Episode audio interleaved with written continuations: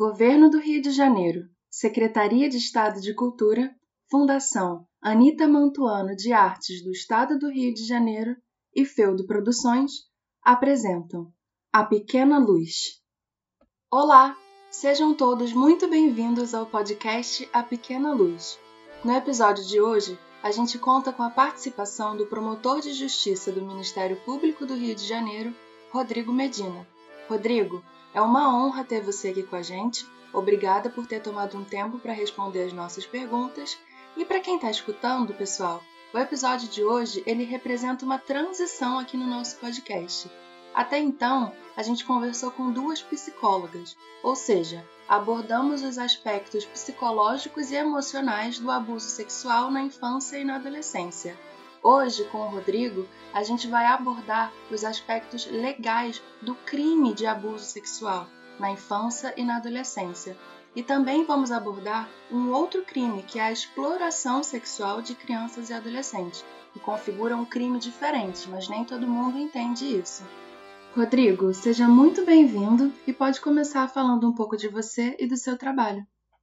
Eu sou Rodrigo Medina, sou promotor de justiça do Ministério Público do Estado do Rio de Janeiro, coordeno o CAL é, das Promotorias da Infância e da Juventude, que é um órgão administrativo do MP que tem como objetivo e atribuição dar suporte ao trabalho dos promotores da infância e da juventude em todo o estado do Rio de Janeiro. Então, nós fornecemos materiais para os promotores, desenvolvemos projetos institucionais do Ministério Público do Estado do Rio de Janeiro na área da infância e da juventude, realizamos eventos para a rede de proteção de crianças e adolescentes, para membros, servidores do MP, e participamos de diversas articulações institucionais com órgãos né, do Estado e dos municípios, é, no sentido de dar visibilidade a essa pauta é, da defesa de direitos de crianças e adolescentes. Bem, nossa primeira pergunta, Rodrigo, é como é a atuação do Ministério Público do Rio de Janeiro, especificamente no enfrentamento do abuso sexual de crianças e adolescentes? Bem, é, o Ministério Público ele tem como atribuição legal adotar todas as medidas judiciais ou extrajudiciais na defesa do direito de crianças e adolescentes. Ou seja, quando o promotor de justiça recebe uma notícia de fato informando que o direito de uma criança está ameaçado ou mesmo violado, ele vai adotar uma série de providências para proteger aquela criança. Então, isso pode ser desde a instauração de um procedimento administrativo ou de um inquérito civil, que é um procedimento por intermédio do qual nós investigamos os fatos né, que estão acontecendo com aquela criança, sob enfoque aí dos direitos coletivos ou até mesmo individuais daquela criança, ou mesmo, se for cabível uma ação judicial ou se essa ação judicial for necessária, o promotor de justiça ajuiza essa ação é, diretamente. A violência sexual contra crianças e adolescentes ela é muito frequente né, no estado do Rio de Janeiro. Temos muitos casos de violação de direitos em que verificamos hipóteses de abuso e de exploração sexual. A partir disso, o Ministério Público ele recebe essa notícia de fato. No momento inicial, até para verificar a veracidade daquele fato e se há medidas protetivas a serem adotadas, encaminha essa notícia de fato para o Conselho Tutelar. Aqui no estado do Rio de Janeiro, em cada município, nós temos pelo menos um Conselho Tutelar em funcionamento, e o Conselho Tutelar, no exercício das suas atribuições legais previstas no Estatuto da Criança e Adolescente, vai aplicar as medidas de proteção que sejam necessárias à criança e adolescente. Quando o Conselho, no seu atuar na esfera administrativa, constata que existe uma demanda de trabalho para o Ministério Público, ou seja, atuações que são da atribuição do Ministério Público, é, o promotor de justiça ele recebe uma representação ou uma comunicação do Conselho Tutelar. Então, vamos dar um exemplo concreto. Nós temos uma situação de violação de direitos, pode ser até um abuso sexual, que gera um dano tão grande àquela criança, situação tão grave, que o conselheiro, no seu atuar e aplicando as medidas protetivas, constata que a hipótese de ação de destituição poder, do poder familiar, ou seja, que é necessária a propositura de uma ação pelo Ministério Público para que aqueles pais que estão envolvidos diretamente com a violação do direito percam o poder familiar. Então, nesse sentido, o Ministério Público recebe essa representação e ajuiza a ação. nós temos tido aí uma atuação nacional muito forte em torno da implementação também da Lei 13.431, que é a Lei da Escuta Protegida, né, que cria, na verdade, um sistema de defesa dos interesses de crianças e adolescentes que são vítimas ou testemunhas de crime e atos de violência. Certo. É, infelizmente, na nossa pesquisa, a gente percebeu que a maior parte dos abusos acontecem em casa, no núcleo familiar da criança ou daquele adolescente. Então, após uma denúncia, existe um sistema de acolhimento e proteção para que a vítima não fique desamparada e principalmente para que ela não seja obrigada a conviver com o abusador? Seria, no caso, então, essa destituição familiar que você falou? Na verdade, vai depender muito da atuação, é, no caso concreto, das circunstâncias que envolvem aquele abuso. É, você relatou uma situação em que o abusador, às vezes, é, vive no mesmo ambiente que a criança. E é muito comum, realmente, o abuso intrafamiliar, praticado por membros da própria família. É, nessas hipóteses, em que a criança convive com o abusador, o Estatuto da Criança e Adolescente prevê no artigo 130 a possibilidade desse agressor ser afastado do convívio com a criança dentro de casa através de uma decisão judicial. Então, por exemplo, o promotor de justiça pode receber a denúncia de que essa situação está ocorrendo, apurar e confirmar a ocorrência, ou pelo menos a existência de indícios de que essa situação está ocorrendo, e ele pode entrar com uma ação judicial e fazer um requerimento de afastamento cautelar, né, que a gente chama desse abusador, com base no artigo 130. Então, sempre que possível, é, quem sai da residência da família é o agressor, para que a criança permaneça com os seus parentes ali no convívio familiar. Mas muitas vezes nós detectamos que há situações em que o abuso intrafamiliar envolve ambos os pais ou responsáveis pela criança. Às vezes um pratica e o outro está omisso na situação, mesmo tendo ciência, não adota nenhum tipo de providência para proteger a criança. Nesse caso, infelizmente, a gente tem que adotar e aplicar uma medida excepcional prevista no Estatuto, que é a medida protetiva de acolhimento, que pode ser acolhimento familiar, no serviço de família acolhedora, ou mesmo acolhimento institucional, que seria o encaminhamento da criança para uma entidade de acolhimento, ou seja, um abrigo. A medida de acolhimento, seja qual for a modalidade, ela é sempre excepcional e temporária. Então, ou seja, a criança ela vai permanecer afastada do convívio com a família pelo tempo necessário para a definição da situação jurídica dela. O Estatuto ele vai trazer uma série de diretrizes e princípios que vão fazer com que o trabalho seja no sentido da criança ser reintegrada à família, ou seja, que a criança volte a morar com os pais, quando no caso concreto isso é possível, ou mesmo com parentes, que a gente fala que é a integração à família extensa. E quando estão esgotadas todas as possibilidades da criança voltar para os pais ou para a família extensa, ou seja, às vezes não há possibilidade ou não há condições de um familiar exercer a guarda, aí sim nós vamos partir para tentativas de colocação da criança em família substituta, que no Estatuto da Criança e Adolescente são as modalidades de tutela, guarda ou adoção. Então, a partir do momento que a notícia de fato chega a um órgão de proteção, seja ele a delegacia de polícia, conselho tutelar, Ministério Público, nós todos integramos uma grande rede de órgãos parceiros que nós chamamos de Sistema de Garantia de Direitos de Crianças e Adolescentes. Então, independentemente da porta de entrada em que chega essa notícia, toda essa rede de proteção integrada por todos esses órgãos, todas as autoridades que trabalham com direitos de crianças e adolescentes, vão oferecer uma resposta para esse caso, que pode ser justamente ah, uma medida mais extrema, como a aplicação da medida protetiva de acolhimento, que a criança sai temporariamente do convívio de sua família. Então, de certa maneira, ela vai ter sim essa proteção.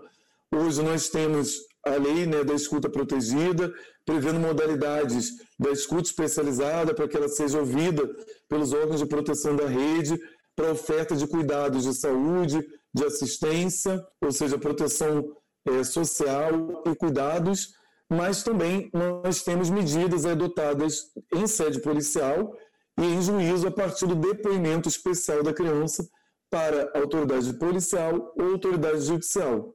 Bom, aproveitando que você já citou aqui algumas vezes, você pode explicar mais sobre a Lei 13.431?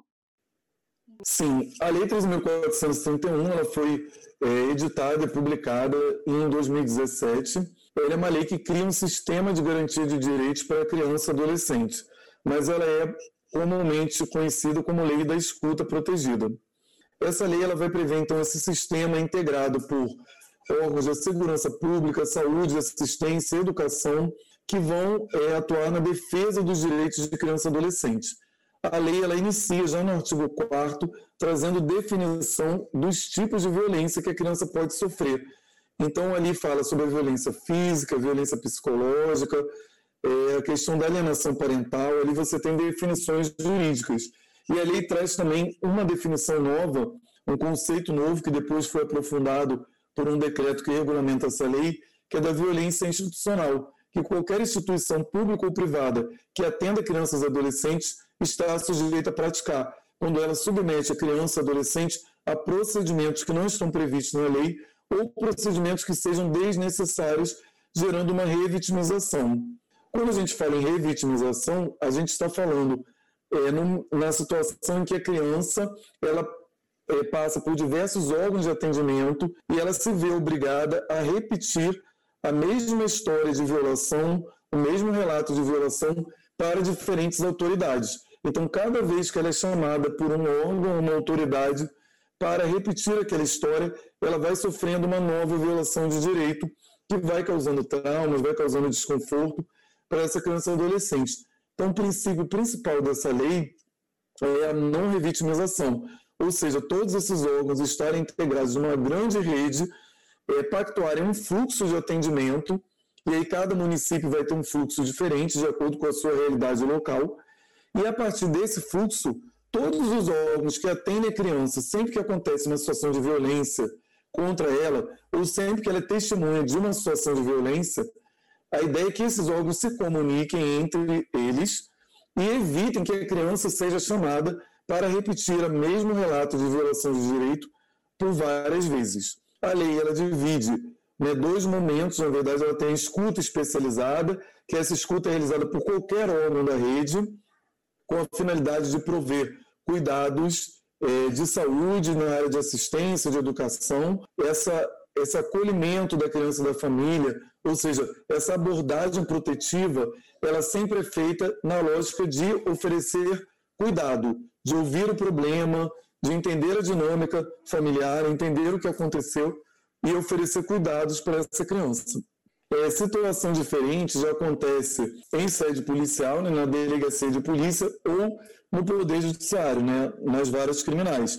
Então essa criança ela pode eventualmente ser ouvida pela autoridade policial, se for necessário, e aí ele prevê o depoimento especial prestado perante a autoridade policial ou em juízo, que é quando a criança é ouvida na sala de depoimento especial que existe em muitos fóruns aí no Brasil todo.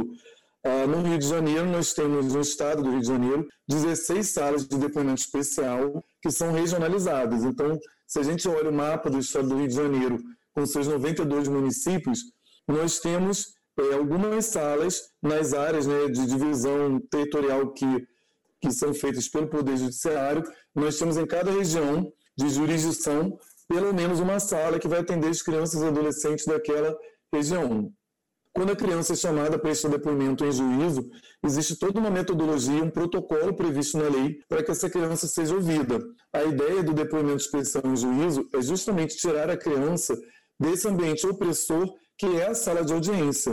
Porque a criança ela seria ouvida ali como testemunha de um crime no qual ela mesma foi vítima. Então, por exemplo, se ela é vítima de um estupro de vulnerável, é praticado por um vizinho, por, pelo pai, por um padrasto, por um parente, um conhecido da família, ela muitas vezes, no depoimento tradicional, ela era chamada para participar da audiência na condição de testemunha, e ali ficava o juiz, o promotor criminal, o réu, na frente dela, na sala da audiência, e o advogado ou defensor público. E muitas vezes a criança se sentia constrangida, não conseguia falar, porque é um ambiente naturalmente opressor e que pode fazer com que a criança sofra uma vitimização, novamente, uma revitimização, na medida em que ela vai ficar frente a frente no ambiente com quem praticou abuso contra ela. Então, a lógica do depoimento especial é fazer, colher o depoimento, garantir os direitos do réu, no processo criminal, que ele tem direito a participar da produção da prova, ou seja, ele tem direito a ouvir a versão da criança, a fazer perguntas através do seu advogado defensor, a dizer que aquele relato não é verdadeiro, enfim, questionar, recorrer. Então, essa técnica, ela está agora prevista em lei federal e exatamente ela consiste na retirada da criança da sala de audiência. Do ponto de vista prático, nós temos uma sala de depoimento especial em algum lugar do fórum e essa sala ela se comunica através de um circuito de áudio e vídeo com a sala principal de audiência. Então, por exemplo, eu posso ter uma sala no segundo andar do fórum de audiência, no terceiro andar tem a sala de depoimento especial, no outro ambiente. Elas vão se comunicar através de áudio e vídeo. Então, a ideia é que a criança ela é preparada para esse momento, que ela vai ser ouvida por um técnico do Poder Judiciário, devidamente capacitado a realizar o protocolo previsto na lei. Ela então chega no dia da audiência, tem uma conversa prévia para que ela possa se ambientar e entender o que vai acontecer ali. Em seguida, ela vai para essa sala com outro técnico. Ao chegar na sala, é, a criança começa a fazer um livre relato sobre a situação vivida, é, da situação de abuso. O técnico, que já conhece as peças do processo, faz algumas intervenções a partir do relato da criança, sempre observando a possibilidade e a capacidade da criança de falar. Muitas vezes a criança precisa de um tempo maior do que uma testemunha tradicionalmente numa audiência normal é, teria. Ela precisa às vezes fazer pausas prolongadas. Ela pode chegar lá e não conseguir falar nada ou falar apenas um pouco e depois parar. E essas pausas prolongadas, esse tempo da criança, a possibilidade, as condições da criança prestar o depoimento, têm que ser respeitadas por todos os profissionais, juiz, promotor, defensor público, advogado, que estão participando daquele ato.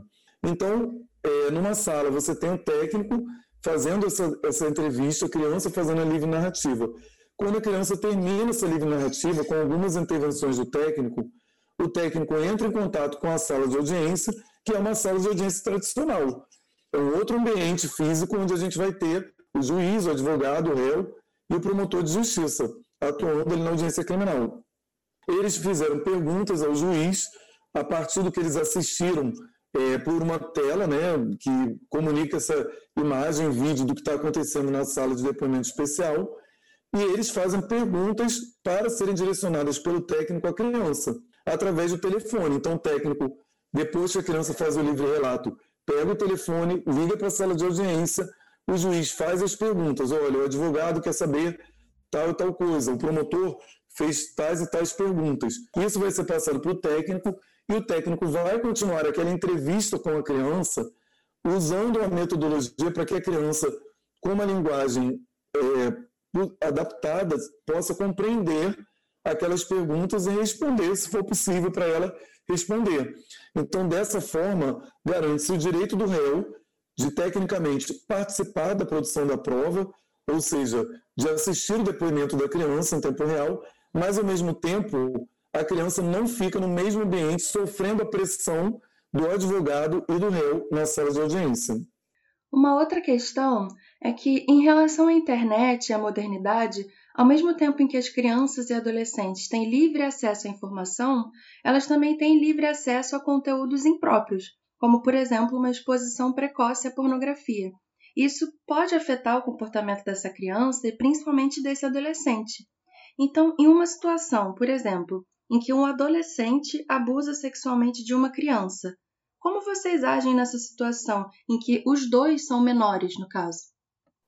Na verdade, nessas hipóteses, quando o adolescente ele pratica um ato que é tipificado, ou seja, que é considerado crime pelo Código Penal ou qualquer lei ou outra penal, é, a gente fala que ele praticou um ato infracional análogo a um crime. Então, é, às vezes acontecem situações abusivas e de violações de direito de um adolescente contra uma criança. E aí, nesses casos, todo o rito, todo o procedimento vai ser o procedimento previsto no Estatuto da Criança e Adolescente para apuração do ato infracional. Então, é, vai ser feito, o, o, adolescente ele vai ser ouvido pelo Ministério Público em relação àquele ato infracional que ele praticou. O promotor ele pode entrar com uma ação, ele pode conceder um perdão para esse adolescente, que é chamado de remissão, quando são atos infracionais leves, ou mesmo arquivar, quando não há elementos para prosseguir com aquele processo.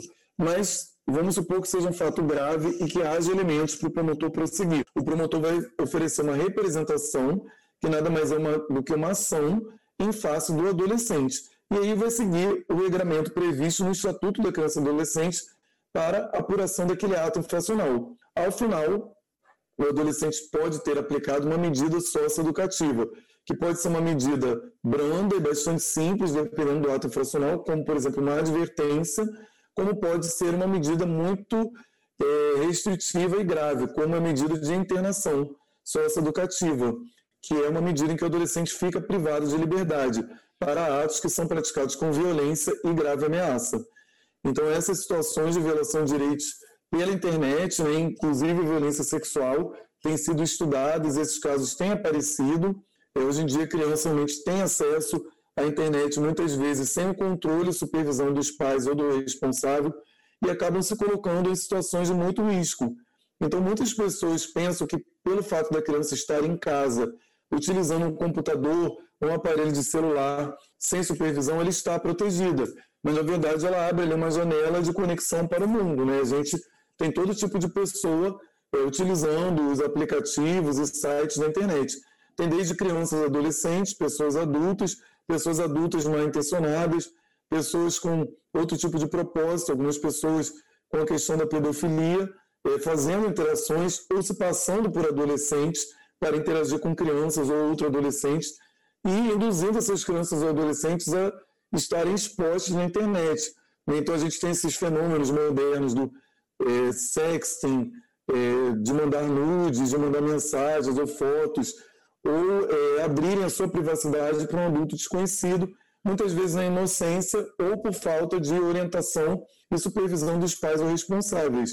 E a gente sabe que uma vez que aquele conteúdo chega à internet, por mais que se adotem medidas no sentido de tirar aqueles vídeos ou conteúdos do ar, a proliferação desses vídeos, desses conteúdos, a reprodução, é, são possibilidades infinitas. Então é muito difícil controlar esses conteúdos, uma vez que eles são produzidos e encaminhados em grupos né, de conversa ou postados em sites, até no exterior. Então é por isso que existem várias campanhas preventivas que tentam sensibilizar principalmente os adolescentes para que tenham uma preservação e cuidado maior com a sua imagem e não se exponham na internet, porque uma vez cometido um erro como esse, que pode ser algo é, corriqueiro ou próprio da adolescência, não vai mais ter controle sobre aquele conteúdo produzido. Bom, a título de trazer mais informações, a gente sabe que existe o abuso sexual de crianças e adolescentes e existe a exploração sexual de crianças e adolescentes. Ao mesmo tempo que nem toda a população sabe diferenciar os dois crimes, eu também não encontrei tantos dados sobre a exploração sexual quanto o que eu encontrei sobre o abuso. Você pode explicar a diferença entre os dois crimes e também falar um pouco sobre os dados que se tem sobre a exploração sexual de crianças e adolescentes aqui no Rio de Janeiro? É bem, é, o abuso sexual ele acontece, os dois, tanto o abuso quanto a exploração sexual, eles estão dentro de um gênero mais amplo que é a violência sexual contra crianças e adolescentes. São duas modalidades diferentes. No abuso, uma pessoa adulta ela se utiliza de uma criança ou de um adolescente para lascívia, para obter prazer. Então, como a gente falou aqui durante a conversa, a gente tem a situação de abuso sexual, por exemplo, intrafamiliar, que acontece dentro do ambiente é, da casa de uma família, praticado por um parente, por um vizinho, um amigo, dentro ali do ambiente familiar. É, temos também a exploração sexual, que é quando a gente tem a mercantilização do corpo da criança e adolescente. Na era da infância e juventude, a gente não usa de maneira alguma o termo prostituição. Esse é um termo inadequado quando a gente se trata de criança e adolescente.